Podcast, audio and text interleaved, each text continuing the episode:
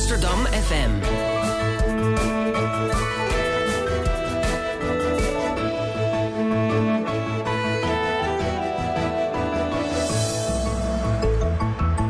Radio Swammerdam. Ja, doe de tune. Tune hebben we gemist, maar volgens mij zijn we live. Goedemorgen, dames en heren. Goedemiddag. En welkom bij deze laatste aflevering van Radio Zwammerdam van dit seizoen. En eh, dit is een uitzending waarin we het eh, wederom weer eens helemaal anders doen. En we wilden vandaag graag onze columnisten eh, in het zonnetje zetten. Want elke week hebben we weer een andere columnist. En eh, die maken onze uitzending eigenlijk levendig. En eh, we hebben er twee aan tafel zitten. Bart van Herikhuizen, goedemorgen. Goedemorgen. Hoe lang ben jij al? Oh ja, goedemiddag. Sorry, dat, is, dat krijg je er niet meer uit. Hoe lang ben je al columnist bij Zwammerdam? Eh, Ja, ik geloof dat ik het doe sinds de lente van 2012. Oké, dus dat is dan toch al vier jaar. Dat is vier jaar, maar dat is niet zo lang als onze eminence crisis. Nee, precies, want aan tafel zit ook André Kloekoen. Hallo. Hallo, goedemiddag. En eh, u bent de eerste columnist van Zwammerdam, heb ik begrepen. Eh, Ik ben begonnen als eh, eerste kolonist op Zwammerdam. Ja, volgens mij ben ik de enige nog over trouwens van, het, eh, Van de, de allereerste eerste beginners. eh, beginners eh, nou, misschien komt Tamar nog zo meteen, die is dan ook nog. Maar zes, zes jaar heb ik er nu op zitten bij Zes Radio jaar. Zwammerdam. En eh, hoe is dat ooit begonnen?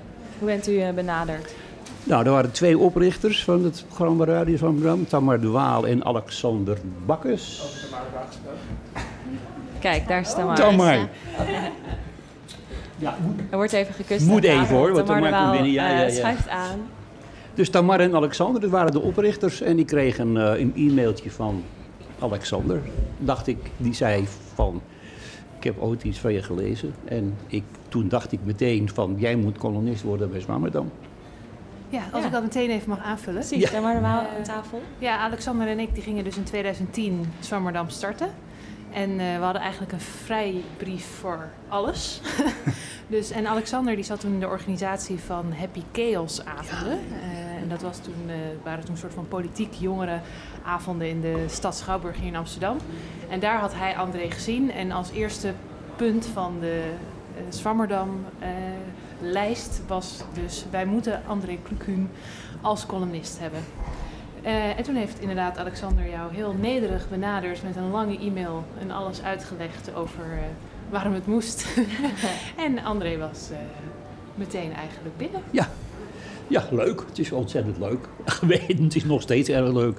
Maar na zes jaar vond ik het eigenlijk wel mooi. Ja. Ja, over het einde gaan we het zo hebben. Oh ja, Eh, ja. te vroeg, te vroeg. Ehm, weet je nog waar je eerste column over ging misschien? Want we hebben hard gezocht op alle computerschijven, maar het was toch niet in het archief te vinden. Nee, ik weet niet meer waar mijn eerste column over ging. Ik heb ook in mijn, in mijn archief gekeken. Ik heb ze allemaal op schrift, hè, dus ik heb geen audio-afleveringen ervan, maar wel op schrift. Maar de eerste column die stond er niet bij. Het begint met column Zwammerdam 2 Oké. en Ik 1. weet het nog wel toevallig. Ja, ik heb eh, volgens mij ging het ook. Ja, ik zat Zes ook in de jaar. eerste uitzending. Zes jaar geleden. Eh, dus 2 mei 2010. Eh, en dat ging over serendipiteit. En Dat is waar, ja. Ja, ja, ja, en het ja. belang van eh, toevallige uitvindingen. Ja. En hoe de wetenschap er eigenlijk altijd op gedreven heeft, maar nu bedreigd wordt door doelgericht onderzoek doen eh, aan de universiteit. En eh, ik weet nog een paar uitspraken. Dat eh, handen wassen was toevallig, had hele grote implicaties voor een bepaald onderzoek. Ehm, eh, eh, de grootste ontdekking was het internet geweest in de jaren 80, 90. En daarna was er eigenlijk niks meer interessants gebeurd. Dat nou, je haalt een paar dingen door elkaar. Maar het, het, het, het, het, eh, 2010. Ja. Het is allemaal de, de, de klok, maar niet de klepel. Ik heb de eerste vier columns geloof ik, besteed aan serendipistische ontdekkingen in de wetenschap. Dat alle grote ontdekkingen natuurlijk op toeval gebaseerd zijn en geen, vooropgezet, geen resultaat van vooropgezet onderzoek. Dat zo werkt het nooit. En met het verhaal over, die, die, over die, het internet is dat ik, dat ik het bewijs met de bewering dat de laatste vier, vijf wetenschappelijke doorbraken dus gedaan zijn in de jaren 50. Zo lang Dat is de. DNA-structuur en de, de, de eerste laser en het, inderdaad het internet, de eerste chip, de nanotechnologie. zijn allemaal ontdekkingen uit de jaren 50. En daarna zeg ik altijd uit de grond van mijn hart, is er niets meer gebeurd. Dat is wel een boute uitspraak Ja, natuurlijk. dat is wel eh, spannend, die columns. We gaan zo meteen nog inderdaad praten meer over eh, ja, hoe jullie dat nou doen, columns maken en waar je over nadenkt. En wat misschien eh, beter gelukte columns zijn en minder gelukte columns. Maar we hebben ook net een seizoen achter de rug met heel veel mooie columns. En we hebben het erover gehad met elkaar. En een van onze favoriete columns was van een gastcolumnist, Thomas Hooglied. En ehm, hij schijnt zijn licht op het bejaardenprobleem. Dat hebben we bij Swammerdam, bij de columnisten natuurlijk ook een beetje een bejaardenprobleem. maar we gaan luisteren naar wat hij ervan vindt. Eh, d- dankjewel. Ehm laat me vooropstellen dat ik in principe niets tegen eh, bejaarden heb. Ik wil ze ook niet allemaal over één kam scheren. Mijn oma bijvoorbeeld aan vaders kant was een eh, bejaarde. En daar kon je goed mee lachen. En later toen ze wat vergeetachtig werd, kon je er goed om lachen. Prima mens verder, niets mis mee. Maar als er een groep is in de samenleving die het verpest voor de rest, dan zijn het toch bejaarden. Met een domme gekwel en een lompe rolstoelen. En dan die penetrante, gore lucht die er vandaan komt. Gadverdamme. En de cijfers liegen niet. Elke dag komen er meer bejaarden bij.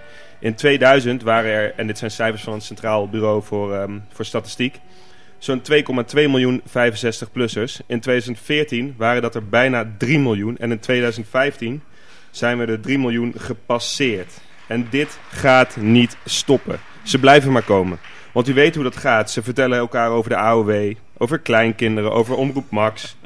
Hele volkstammen besluiten dan ook maar bejaard te worden. En experts hebben het al voor u uitgerekend. Het houdt niet op. Niet vanzelf.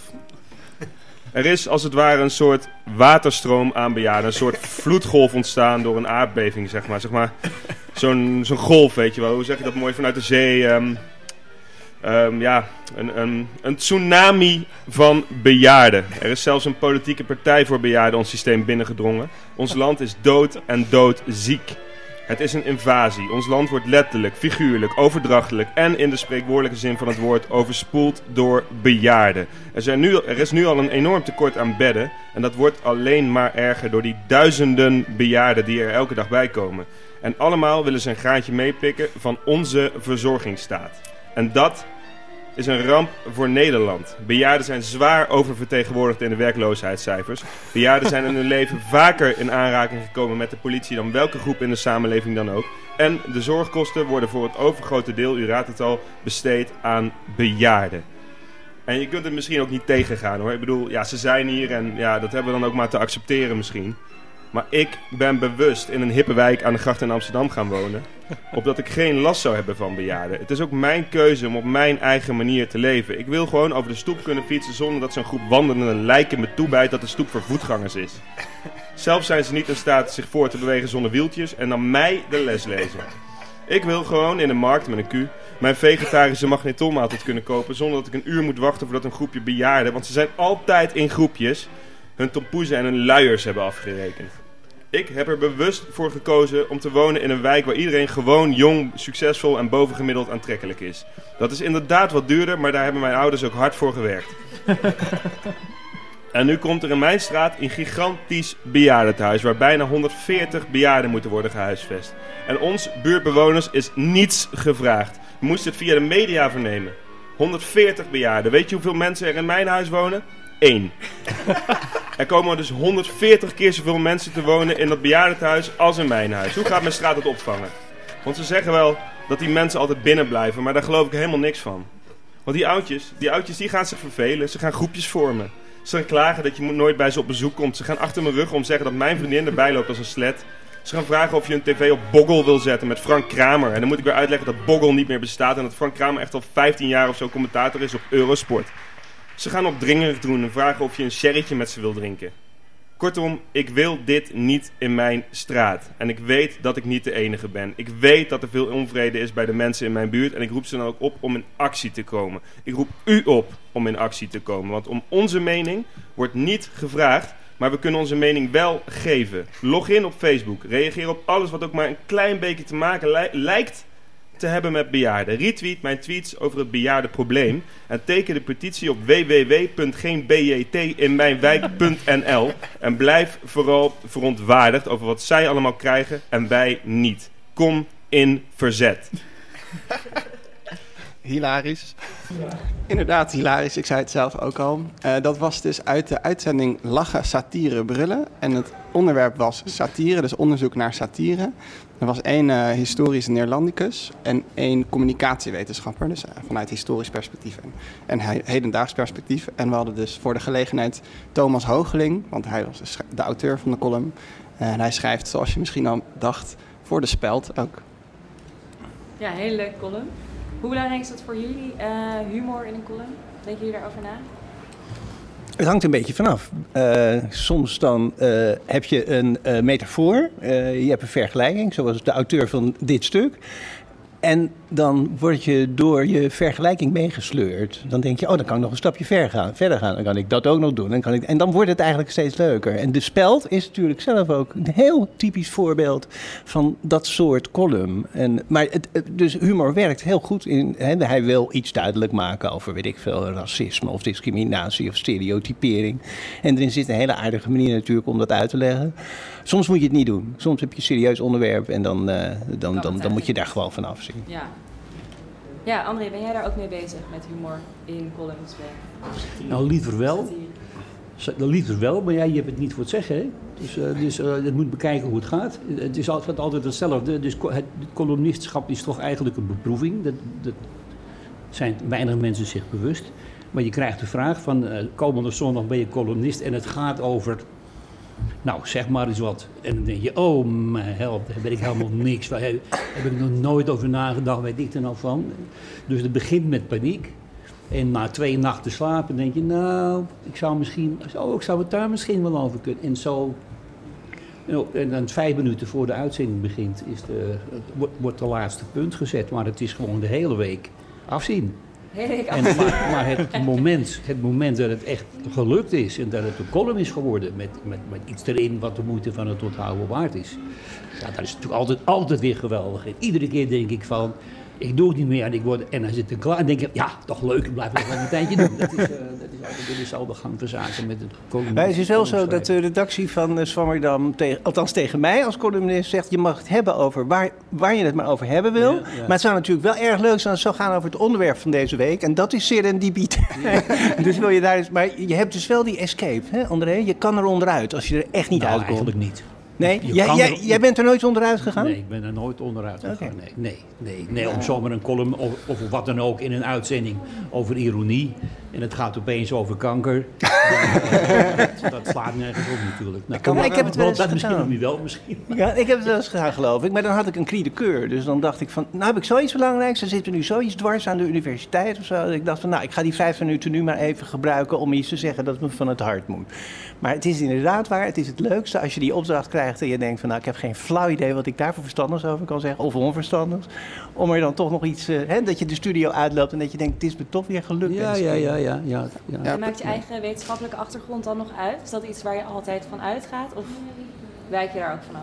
Nou, godzijdank heb ik geen wetenschappelijke achtergrond. Ik bedoel, ik heb eh, geen specifieke wetenschappelijke achtergrond. Maar ik heb een vrij breed spectrum tot mijn beschikking. Dus dat, wat dat betreft zit het me wel mee. Iets, En iets over, soort. over die actualiteit kan ik me nog heel goed herinneren dat vorig jaar tijdens de Maagdenhuisbezetting zat jij volgens mij bij mij in een uitzending. Toen ging het over gamewetenschap. En toen had je een hele vurige relatie ook tegen wat er allemaal aan de hand was op de universiteit. En dat vonden de gasten juist weer heel leuk, omdat ze dan even over iets anders konden praten dan hun onderzoek. Ja, maar toen zaten we dus... Ja, het was tijden van de maandenhuisbezetting. Ja, en dan zit je dan hoog. En dan, ja... Wat je al, wat je al zei, een Griede Kurk. eh, kon af en toe ook wel. Maar ik heb wel een bochtje aangegeven dat het toch wel in een uitzending was. Dat is wel het hele leuke hoor, van dat columnist hier zijn. Dat je dus weet, als ik ergens iets over wil zeggen, er is een microfoon waar ik wat in kan zeggen binnen een maand of zo. Dat heb ik toch altijd wel een prettig idee gevonden. En Daar heb ik bijna nooit gebruik van gemaakt. Je hebt gewoon vijf minuten voor jezelf waarin jij dus alles kunt Ja, zeggen. dat Niemand is- interrumpeert je. Of, Dat is fantastisch. Ja. Ja, dat is heel leuk. ik me ook voorstellen. En hebben jullie eh voorbeeldcolumnisten? Hebben jullie, eh, lezen jullie krant en denk je dan, oh, zoiets zou ik ook willen maken? Of juist mensen die je Ja, echt natuurlijk. haat. Maar, maar ik heb nooit gedacht, ik wil eh, net zo goed worden of net zo schrijven als, om maar eens iemand te noemen, Tamar. Renate Rubinstein, dat is iemand die heb ik destijds altijd week in week uitgelezen. Vond ik heel vaak heel erg goed. Rudy Kousbroek, Karel van het Reven, dat is, dat is een beetje waar ik mee groot geworden ben. Op dit moment, en dat zegt wel iets over mijn positie als bejaarde. Ik lees geloof ik eh, liever Frits Abrahams dan Arnold Grimberg. Oké. Maar je neemt geen stijlen dan over van andere columnisten of zo? Een enkele keer zitten er een paar zinnetjes in. Bijvoorbeeld in de laatste aflevering eh, waarin ik iets vertelde over varkens. En toen dacht ik bij mezelf, nou moet ik oppassen dat ik niet een soort kleine Rudy Kousbroek Ja, word. ja, ja. Zijn, zijn varkensverhaal. Precies. Het lieve, lieve, lieve, varken. lieve, lieve varken. Uitgestrekt van stopcontact tot, Tot kurkentrekkers. kurkentrekkers. Ja, ja, je onthoudt die dingen. Zie je, we ja. kennen onze Ja, klassieker. ja, ja. En van wanneer is deze klassieker precies? Nou, dat zou wel eens kunnen zijn uit dat, dat, dat aaibare boekje, hè? de Ja, ja, ja. aaibaarheidsfactor. Dus dat is dan toch Ja, de aaibaarheidsfactor, dat komt dus van ja, wat wij met de varkens allemaal doen. 30, 35 jaar geleden. Ja, ja. Ja, Dus voordat de huidige Zwammerdam-redactie überhaupt geboren was. ja, precies. En even voor de luisteraar, welke uitzending heb je precies daar, eh, nou ja, geen plagiaat gepleegd, maar eh, niet ge, geparafra- geparafraseerd, dat is het. Hoe heette die uitzending? Weet De, over die varkens? Dat was de vorige Dat was de uitzending. vorige uitzending. maar hoe heet die? Dat luisteraar denkt niet, welke uitzending moet ik terugluisteren om die prachtige Oh, column van Bart te Over horen? de Baltische ecologie en de Amsterdamse dieren. Hier is Haring, Kimmeling en andere Amsterdamse Oh ja, Kan je, dieren. Kan je even googlen op radioswammerdam.nl. Ja, precies. Ja, maar over humor en eh, columns. Ik moet zeggen dat eh, de columns van André eigenlijk altijd al heel veel humor bevatten. Gewoon om de conclusies op zichzelf. Want uit dat eerste jaar kan ik me bijvoorbeeld nog herinneren dat eh, André een column had over dat de Egyptenaren eh, van die tekeningen hebben waarop de mensjes met die handjes zo naar boven en naar Oh, ja. beneden staan. Eh, niet omdat ze niet in staat waren om 3D te tekenen, maar omdat Egyptenaren 2D, 2D zagen. Nou, dat vind ik op zich al 6000 een, jaar voor Christus, hè? Ja. een ja, column om over te glimlachen. Dat ik Ja. dacht, hoe kan het nou dat mensen 2D hebben gezien? Die mensen heb je nog. Je hebt mensen met een psychische afwijking, hebben iets in hun hersenen en die zien dus geen beweging, die zien geen ruimte, die zien plaatjes. De Egyptenaren leefden in dia's die steeds vers- vers- versprongen. En die mensen heb je nog, die zien geen beweging, dus die zien een auto aankomen en, en, en een beetje groter en een beetje. Dus weten ze, hij komt eraan. Maar ze zien niet de beweging, niet de diepte. En het- dus dat bestaat nog. Ooit in de geschiedenis in de, van de evolutie zijn we 3D gaan zien. En de Egyptenaren dus nog niet? Nee, nee, dat kan je toch zien. Ze bouwden voor die platgeslagen tekeningen. Dat doen ze toch niet. Hebben ze duizenden jaren gedaan. En over, zes, één- over 6000 jaar, hoe gaan wij dan kijken? Dan, dan, dan, dan zijn wij in staat om op het platte vlak de vierdimensionale tijdruimte van Einstein te Kijk eens. verdelen. Ja. Jammer dat we dat moeten wisten. Maar wat je dan wel nog kan terug... We gaan zo meteen eh, in deze uitzending nog luisteren naar een column van jou, André. Een van je favorieten. Ehm, maar we gaan eerst gaan luisteren naar een liedje. Dat is ook heel erg Zwammerdam. Lieve, heb kan ik, jij heb ik eh, uitgekozen. Ik, eh, vorig, we hebben twee weken geleden een uitzending gedaan, een special waarin we onszelf hebben geïnterviewd. En dan mochten we ook zelf een liedje uitzoeken. Ik was toen heel erg aan het dubben. Toen heb ik deze niet gekozen, maar dacht ik, ha, toch nog een kans om deze te draaien. En ik ben altijd heel erg fan van muziek die gaat over media, want ik ben natuurlijk een mediastudiestudent. En deze eh, is van Buggles. En het gaat even over de, de sterren, de sterren van de Swammerdam Show. Dus dat zijn onze columnisten. En die zijn eigenlijk vermoord door de televisie, door de video. Laten we luisteren.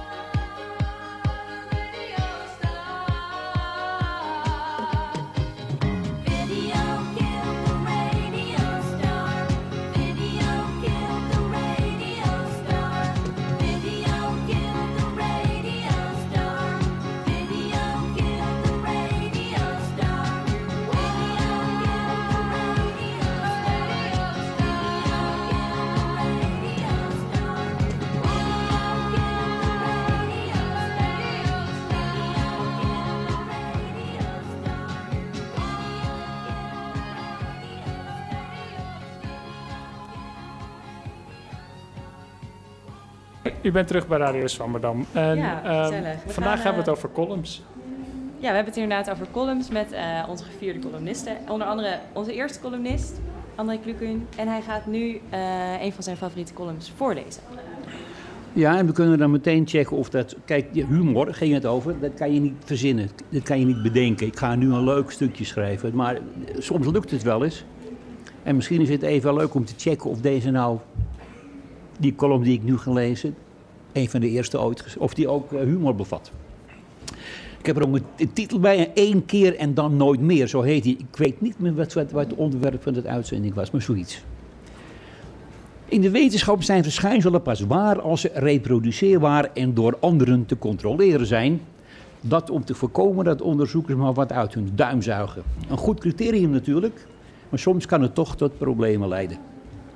Op een late avond had ik, na een lange werkdag op het laboratorium voor fysische chemie, en te vermoeid voor iets anders, maar verder voorkomen helder, naar een televisieprogramma gekeken dat handelde over de vraag of elfen, kabouters, dwergen, kobolden, trollen en gnomen, die in vroeger tijden algemeen in Nederland voorkwamen, ook tegenwoordig nog zijn aan te treffen.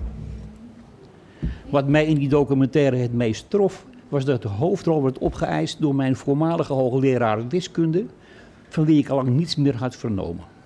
De inmiddels hoogbejaarde geleerde wandelde op de voet gevolgd door een televisieploeg zijn Gooise tuin rond en wees hier en daar tussen het gebladerte plekjes aan waar zich volgens zijn echtgenote, die er op dat moment niet zelf bij was, geregeld één of meerdere elfen en kabouters vertoonde. Zelf had hij ze nog nooit waargenomen, maar hij twijfelde geen moment aan de stellige beweringen van zijn vrouw daarover, noch aan haar speciale gave om die onwerkelijke verschijnselen waar te nemen. Een dergelijke toegankelijkheid voor het bovenzinnelijke had ik bij deze in de logica geharde wetenschapper nooit verwacht. Aan de ene kant moest ik stiekem een beetje lachen om de meedogenloosheid waarmee de camera de geestelijke aftakeling van een mens had weten te registreren. Maar tegelijkertijd raakte ik ook gefascineerd door de hardnekkigheid waarmee deze sprookjesfiguren zich door alle wetenschappelijke verlichting en logisch positivisme heen tot op de dag van vandaag een plaats in de verbeelding van vrijwel alle volkeren hadden weten te verwerven en te behouden. Dat zou toch op een kern van waarheid kunnen duiden. Terwijl ik daar in mijn luie stoel zo'n beetje over zat na te denken, zag ik vanuit mijn ooghoek aan mijn linkerkant de smalle, donkere kier van een aanstaande deur langzaam wijder worden. En verdraait nog een toe. Een klein ventje, niet langer dan 60 centimeter schat ik, stapte over de drempel naar binnen, liep naar me toe, klom tegen mijn been omhoog, ging gemakkelijk op mijn rechterknie zitten en reikte mij zijn handje. Aangenaam, zei hij hartelijk. Tegelijk met de opwinding overviel me een gevoel van lichte teleurstelling, omdat het uiterlijk van het kereltje precies was zoals het ons door in Poortlied is voorgehouden. Rood puntmutje, verder kale schedel, sloffen van dezelfde kleur, een wit baardje aan een gerimpeld hoofdje. Het gesprek dat zich toen ontpop- ontpopte, zal ik zo letterlijk mogelijk proberen weer te geven. Dat is me toch wat, zei ik behoorlijk uit het veld geslagen. Wat is me toch wat, vroeg de kabouter en keek me vriendelijk en geruststellend aan. Nou, dat jullie dus toch gewoon bestaan, zei ik. Dat heb ik sinds mijn prilste jeugd niet meer durven dromen. Het is dan ook nog geheel de vraag, zei de kabouter. Hoezo de vraag, vroeg ik. Ik zit hier anders wel met een kabouter op mijn knie. En zo zal ik het ook aan iedereen moeten doorvertellen. Doe maar niet, zei de kabouter geduldig. Niemand zal je geloven en je hoogheid voor gek verwaren. Het punt is namelijk dat ik zo dadelijk door dezelfde deur weer verdwijn. En ik zal me nooit, maar dan ook nooit meer laten zien. Want als er één ding karakteristiek is voor kabouterverschijningen, kabouterverschijningen, dan is het dat ze eenmalig zijn. Zo doen we dat al sinds mensenheugenis. En als ik eenmaal uit je gezichtsveld ben verdwenen, dan weet je opeens niet meer zeker of je het allemaal hebt verbeeld. Een onzekerheid die alleen maar valt weg te nemen door een herhaling van hetzelfde verschijnsel, wat zoals je nu weet geheel is uitgesloten. Ik wist niets verstandigs meer te zeggen. Het ga je goed, zei de kabouter. Schudde me weer de hand, klom van mijn knie, draaide zich in de deuropening nog één keer om en verdween in het donker. Voorgoed. En inderdaad, naarmate de tijd verstrijkt ga ik me steeds vaker afvragen of die kabouter nou echt was of niet. Of in andere bewoordingen, bestaan verschijnselen die zich van nature maar één keer en dan nooit meer voordoen? Klappen, hè? Ja. Dat is de laatste keer. En Ja, weet het is nog... een beetje een dooddoener. maar- Tenminste, we mogen het van onszelf niet zeggen. Interessant en prachtig, maar een heel mooie column. Dankjewel. En waar, welke uitzending was dit ook alweer? Ik zou het niet meer weten. Zou Wita maar nog misschien? Ja, Die weet Geen idee. Wandelend archief. Ja. Was dit uit 2010? Of uit 2011 misschien? Dat was ja. ook nog. Ja. Die tijd. ja, zoiets. zou Lang het geleden in ieder geval. André, als je nou terugdenkt, wat was nou de meest memorabele uitzending die je hebt meegemaakt? De meest... Of de minst? Nee, de meest is Nou, leuker. Ja. Begin met meest. Ja, nou, een, een, een specifieke uitzending, dat zou ik eigenlijk niet weten wat nou de meest memorabele was. Ik denk van, die vergeet ik nooit meer. Wat ik wel altijd leuk vond, en daar had ik het al bij Bart over in het begin, dus in de tijd dat we aan het Dambrak zaten, tegenover het Beursplein, en dat het altijd weer zo'n enorm avontuur was of dingen het wel deden of niet. De microfoon. En of er iemand was die wist hoe je het aan moest zetten. En als het niet lukte, wat er dan moest gebeuren om het toch aan de gang. Dit is altijd heel erg leuk. De romantische tijd van de, van de Radio Zwammerdam. En als er één ding is gebeurd, en het is wel waar, dat toen het hier naartoe ging, dat het behoorlijk geprofe- geprofessionaliseerd is. Bart, wat, eh, wat vind jij daarvan? Wat, wat zijn jouw gedachten hierover? Ja, ik eh, deel helemaal die mening dat het, eh, dat het met touwtjes en, en elastiekjes aan elkaar hing daar op het Damrak. Dat dat nog veel romantischer maakte dan hier in deze mooie, koele, enigszins steriele studio. Een aflevering die ik me kan herinneren, die wel indruk op me maakte, was met een, een geoloog, meen ik, en een astronoom die alles van de maan afwisten. En die hebben toen een uur lang zitten praten over de maan. En toen moest ik dus een stukje voorlezen wat met de uitzending te maken had. En toen heb ik een, een column gemaakt over dat er geen mensen op de maan zijn geweest. En het, het ging over conspiratietheorie. En ik had heel hard aan het stukje gewerkt om, om aan te tonen dat het dus ook echt niet waar was. Dat het ook echt niet kon dat ze tussen 1968 en 1975 of zo, dat er zes maanvluchten zijn geweest.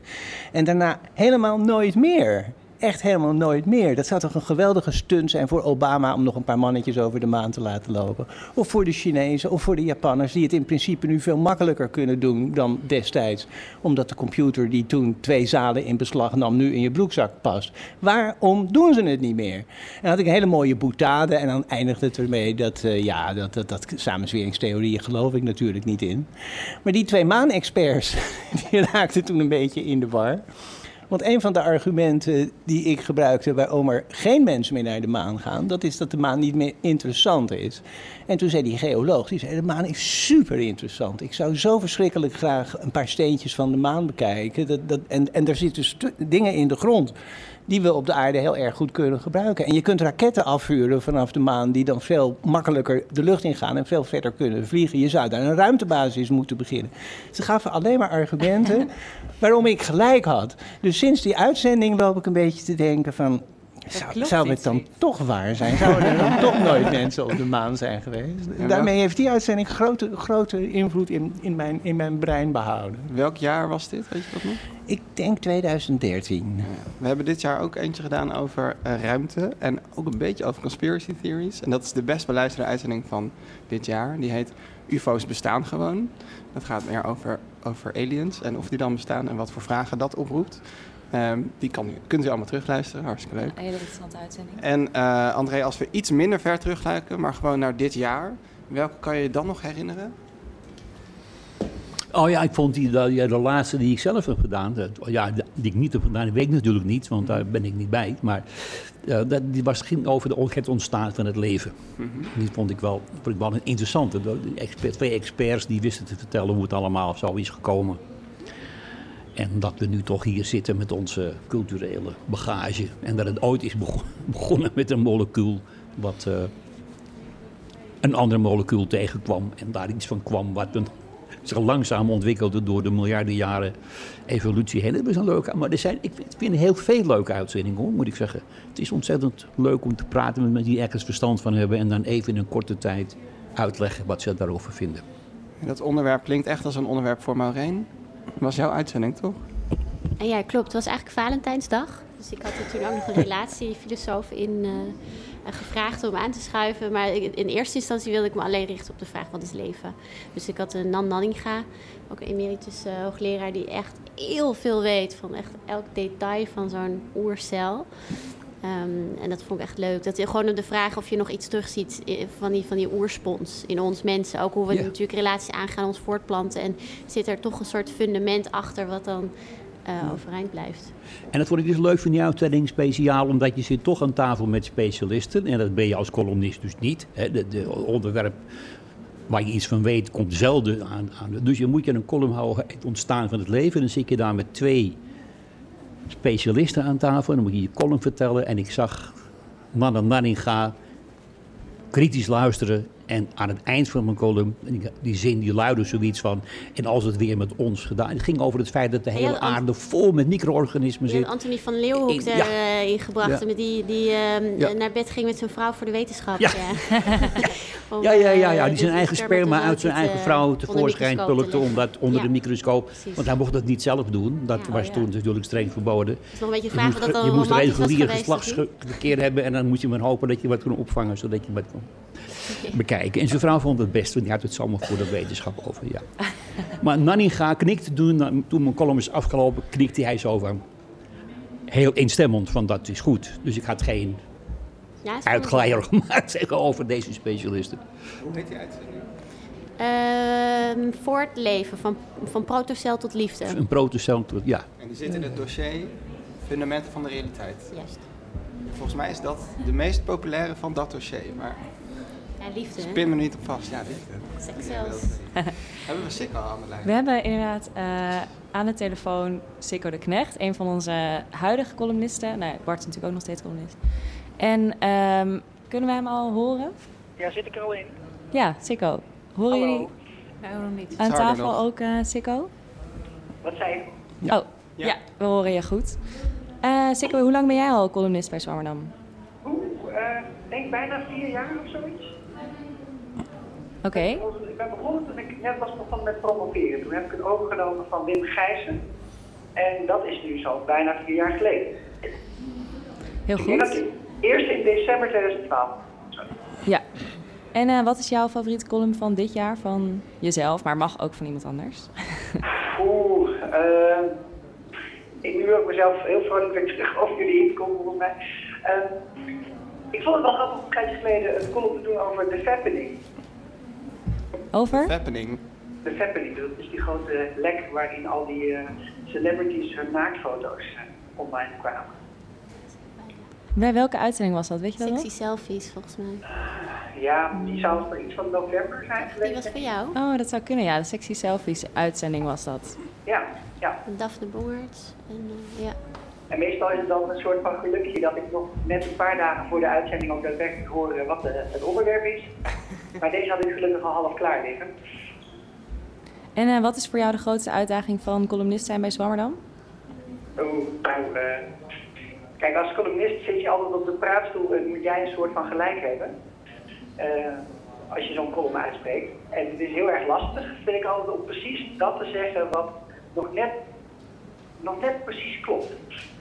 Wat nog net precies geen leugen is? Ja, dat ja, want je moet heel erg eh, schipperen. Wij- André zei net ook al iets over, van ja, je bent natuurlijk geen expert op al die gebieden waar je iets over moet zeggen. Dus soms dan pak ik ook een column en dan eh, ging het volgens mij over Frankrijk. Heb ik het, uiteindelijk heb ik het over eh, René Descartes gehad, want dat was wat makkelijker. Daar kon ik nog wat over zeggen. Maar heel vaak moet je echt schipperen met je onderwerp van nou, kan ik nog ergens uitkomen waar ik ook daadwerkelijk iets van weet. Ja, dat is inderdaad ook wat André net zei, van je bent geen specialist. Nee. Eh, maar je zit wel met specialisten aan tafel, dus je moet niet eh, inderdaad een flater staan. Is je dat wel eens overkomen, dat eh, iemand aan tafel zat van, waar heb je het over? Ehm, ja, nou, DT is een vorm van een spraakverwarring en die komt dan vaak voort uit het feit dat, ja, ik ben een beta-wetenschapper met ook interesse net daarbuiten, maar als je met een gamma of een alpha-wetenschapper over een bepaald onderwerp praat, dan kan het heel goed zijn dat je hetzelfde woord gebruikt, maar helemaal niet over hetzelfde onderwerp spreekt. En dat heb ik een keer meegekregen in een aflevering over religie of zo. Ja, ik bedoelde daar iets totaal anders met waarheid of met, eh, met, eh, met ritueel dan wat een alfawetenschapper vindt. Of wat een gebruikelijke term is die zij in hun vakgebied gebruiken. Dus dan kom je ineens in de knel te zitten, terwijl dat helemaal niet. Wil, je wil best een discussie hebben over het onderwerp, maar niet op deze manier, want dan heb je het niet over hetzelfde onderwerp. Een interdisciplinaire valkuil dus. Ja, die zijn er veel. En eh Sikko, wat we over jou weten, in ieder geval dat je eh, vorig jaar man van het jaar was van Folia. En, Nog steeds, eh, toch? Nog steeds, dat duurt nog even voort, denk ik. Ik weet niet, ik heb niet eh, gehoord wat de verloopdatum is ervan. En kan je verder nog even vertellen over jouw achtergrond? Eh, ik ben een neurowetenschapper. En daar vertel ik nooit over bij Zwammerdam. Maar eh, dat is wel wat ik in mijn dagelijks leven doe. En ik heb psychobiologie gestudeerd. Maar ik ben ook eh, redacteur bij een website geweest heel lang, de Fusie. Waarin ik allemaal stukken van verschillende typen wetenschap voorbij heb gekregen die heb geredigeerd. Het is altijd wel- mijn interesse altijd wel geweest om meerdere dingen weer bij elkaar te brengen. En eh, van meerdere onderwerpen wat te weten. Oké. En ehm, nou, Sikko, volgens mij blijf je nog wel even columns maken. Dus we gaan eh, nog veel van je horen volgend seizoen. Heel erg bedankt dat we even met je konden bellen. Geen probleem. En fijne middag. Hey, en eh, gefeliciteerd hè. Waarmee? Waarmee? Met deze leuke uitzending. Oh. Ah. nou, dat horen we nou nooit. Dankjewel. Doei. En als mensen nou willen weten wat Sikko echt doet, we hebben hem vorig jaar zijn we met een microfoon in zijn laboratorium geweest eh, op het Science Park. En die, dat is een eh, fragment in de uitzending van vorig jaar, de Lustrum-uitzending die wel twee uur duurt. En die heet, als podcast heeft hij Swammerdam Swingende Lustrum-uitzending. En dat gaat over het Swammerdam Institute for Life Sciences, want daar zit Sikko bij. Ja. Nou, fijne middag, Sikko. En eh, Jullie ook. tot ziens. Doei. Misschien is Ehm, het weer even tijd voor een eh, muziekje. ja. En André, jij hebt iets uitgekozen, want je gaat Swammerdam inruilen voor nog hogere cultuur. Ja, de, de zondagmiddag wordt, ochtend, wordt moeilijk omdat ik een eh, opera-abonnement en een concertabonnement heb, omdat ik wat ouder word. En als ik s'avonds naar het ga, nog wel eens in slaap te vallen. Dus ik ga tegenwoordig naar matinees. Dan kan ik de hele uitzending met mijn volle bewustzijn volgen. Dat is op de zondagmiddag en dan, dat, eh, dat is in conflict met mijn eh, optreden bij Zwammerdam. Maar wat gaan we luisteren? Ja, oh ja, dat is het mooiste, mooiste muziek ever. Het is- Het is uit een opera van Henry Purcell. When I am laid in earth. Dido's lament. Dus Dido wordt verlaten door Aeneas en werpt zich in het vergif. En vlak voor ze sterft vraagt ze nog even aan hem van... "Oh, herinner mij zoals ik was voordat je mij verliet in mijn volle glorie. En niet zoals ik nu treurig op het punt sta om dood te gaan. Dat is het... eh, en gezongen door Jesse Norman, dus een van de mooiste. eh, We gaan even luisteren. terug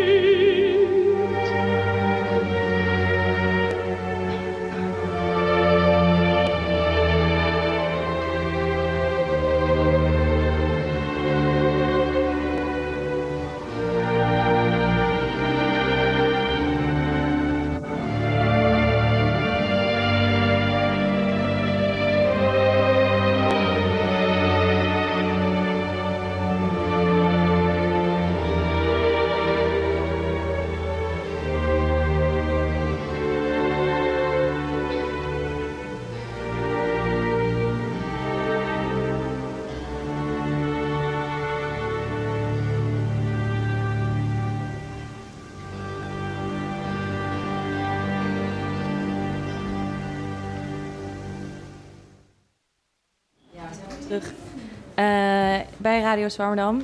We hoorden het liedje wat eh, André graag wilde horen. Wat hoorden we?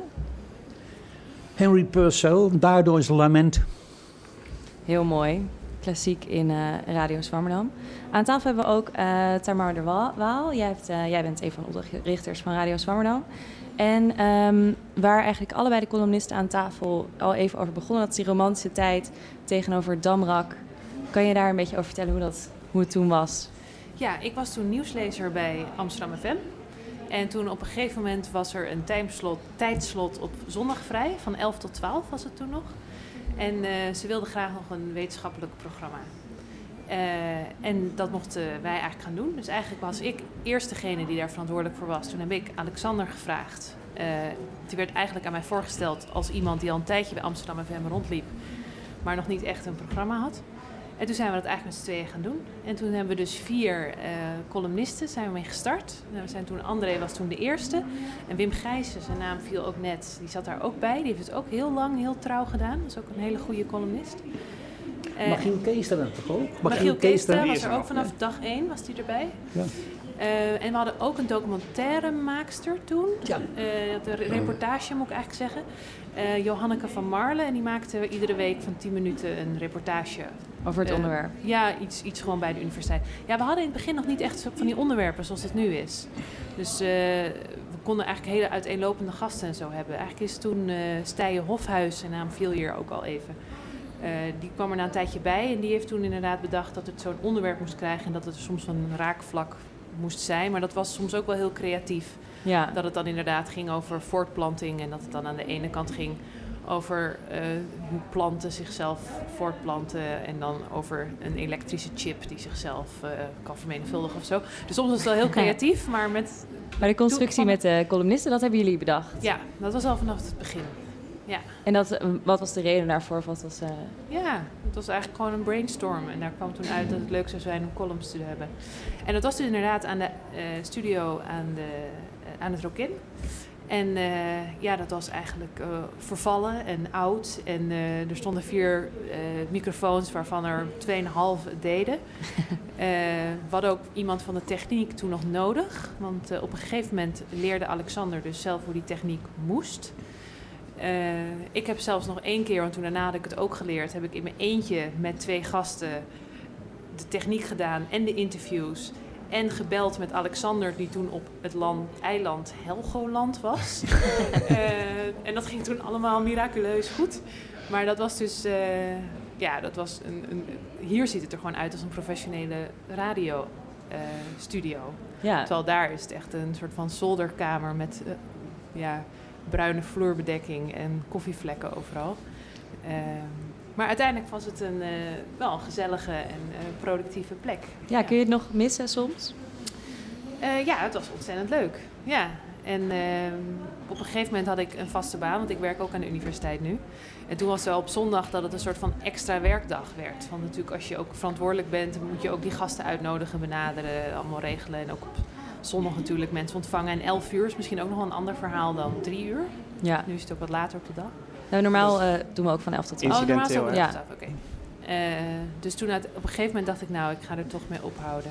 Maar, ja, want wat is jouw achtergrond? Wat doe je nu op de universiteit? eh, ik heb recht en filosofie gestudeerd en ik doe nu een eh, onderzoek naar migratie en democratie.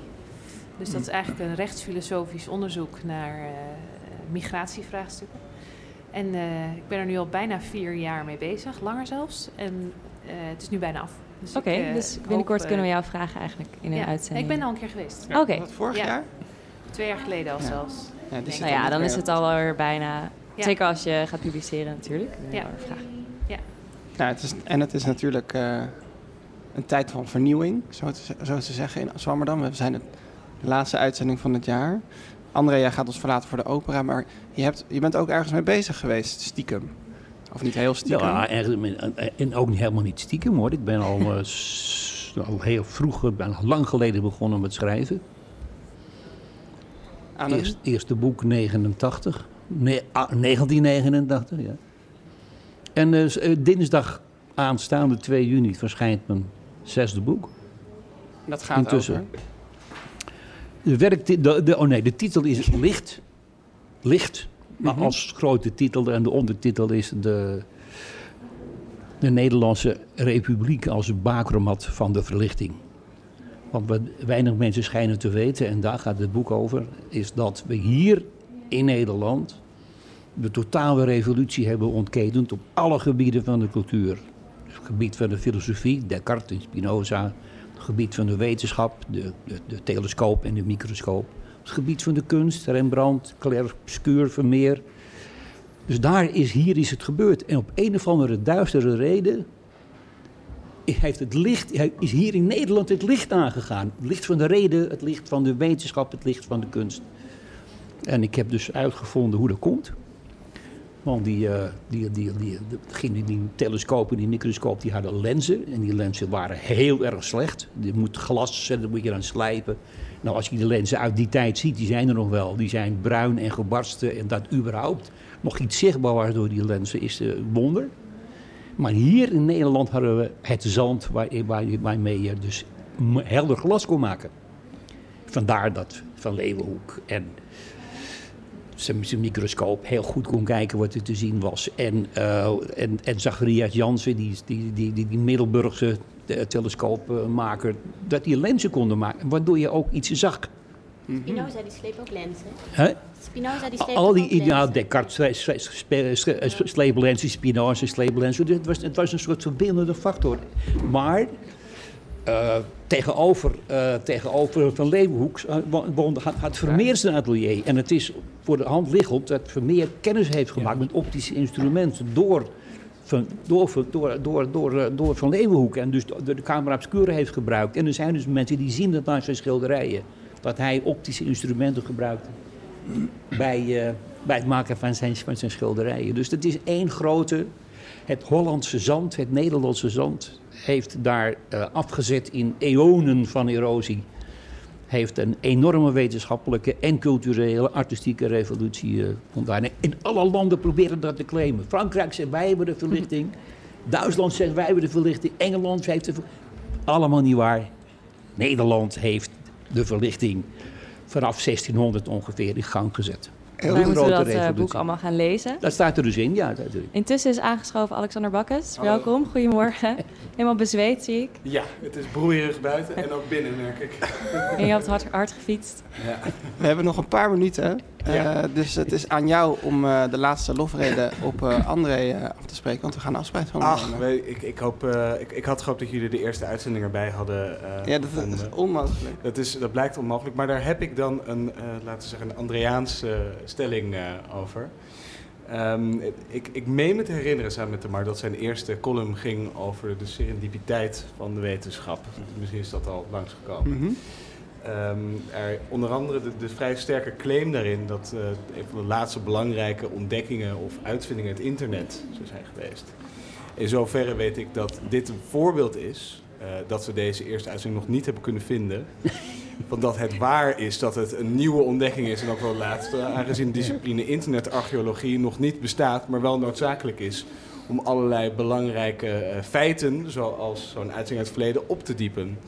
Dus eh, André, als eh, eerste vondst en nog niet teruggevonden eh, schat, ga jij de geschiedenis in als columnist van eh Zwammerdam. En nou ja, in ieder geval, wat mij betreft, heel erg bedankt dat je dat al zo lang, langer dan dat uh, Tamar en ik heel hebben willen doen. En nou ja, straks gaan we cadeautjes uitdelen. En bedankt voor de uitnodiging toen de tijd. Want jij bent degene geweest die heeft gezegd van dat moet je maar eens aan doen. Lees dat boek, Geschiedenis van het Denken. Ja, ja, ja, de dat boek, vierde uitvoering of vijfde? Ja, zoiets. Ja, ja. Ja. Nou, de, de- de- ja, derde of vierde, ja. ja, ja. En je, je huidige boek nog één keer, hoe heet dat? En bij wie komt dat uit? Dat willen mensen ook altijd weten. Het boek heet Licht, de Nederlandse Republiek als bakermat van de, van de verlichting. En verlichting in de breedste zin, dus filosofie, wetenschap, kunst, godsdienst. En het komt uit bij... De, oh ja, ik, interessant om te vertellen, omdat ik mijn eerste, na 13 jaar Prometheus, dat ik nu mijn eerste boek uitgeef bij de Bezige Bij. Aha. Dus je blijft ook een bezig bij. Ik blijf... Ja. ja. Ja. Ehm, dan wil ik nog één ding zeggen over het archief. Eh, we zijn namelijk hartstikke hard bezig met vernieuwing en we hebben ook een website www.radiosvammerdam.nl. We hebben alle columnisten gevraagd of ze al hun columns kunnen insturen. Dus eh, tijdens de zomervakantie gaan we in ieder geval al die columns proberen online te zetten. Met als het kan het geluidsfragment erbij, want dat is natuurlijk leuk. En dan eh, kunnen we alles teruglezen, toch nog. en luisteren. Hopelijk. Dus dat eh, wordt heel leuk. En dan hebben we inderdaad het oeuvre van André Kluken online. We zijn bijna aan het eind- einde gekomen van deze speciale columnisten-uitzending. En voor het laatst aan tafel Lieve Heremans en Marijn Poestermans. Heel erg bedankt voor jullie inzet dit jaar. En eh, Bart van Herikhuizen die niet weggaat. André Kluken, laatste uitzending. En speciaal vandaag Alexander Bakkes en Tamar de Wal. Dankjewel. En een hele fijne zondag. Dag. Nou, André. Hartstikke idee. Een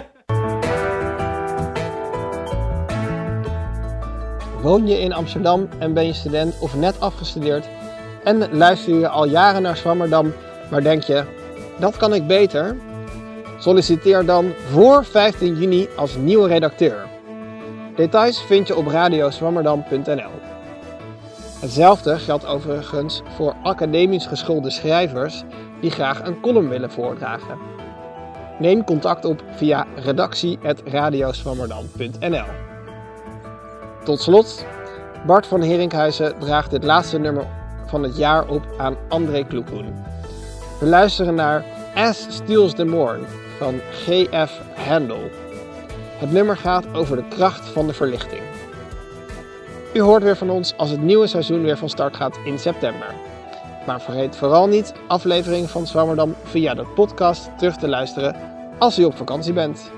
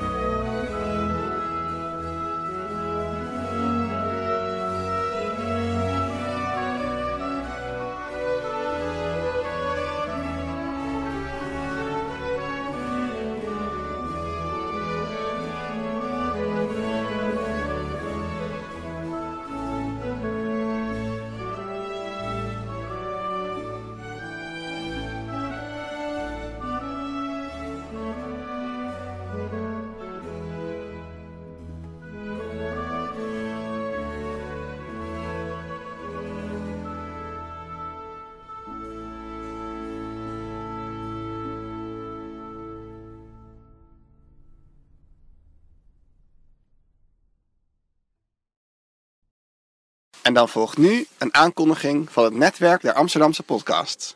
Ben jij ook zo'n fan van Game of Thrones? Luister dan naar een fris en vurig liedje. De beste en enige Nederlandstalige podcast over Game of Thrones. Elke week bespreken wij de nieuwe aflevering van seizoen 6, waarbij je bombarderen met achtergrondinformatie, diepe inzichten en vooral veel hilariteit. Je vindt ons op soundcloud.com slash fris en vurig liedje, in de iTunes Store of in je favoriete podcast app.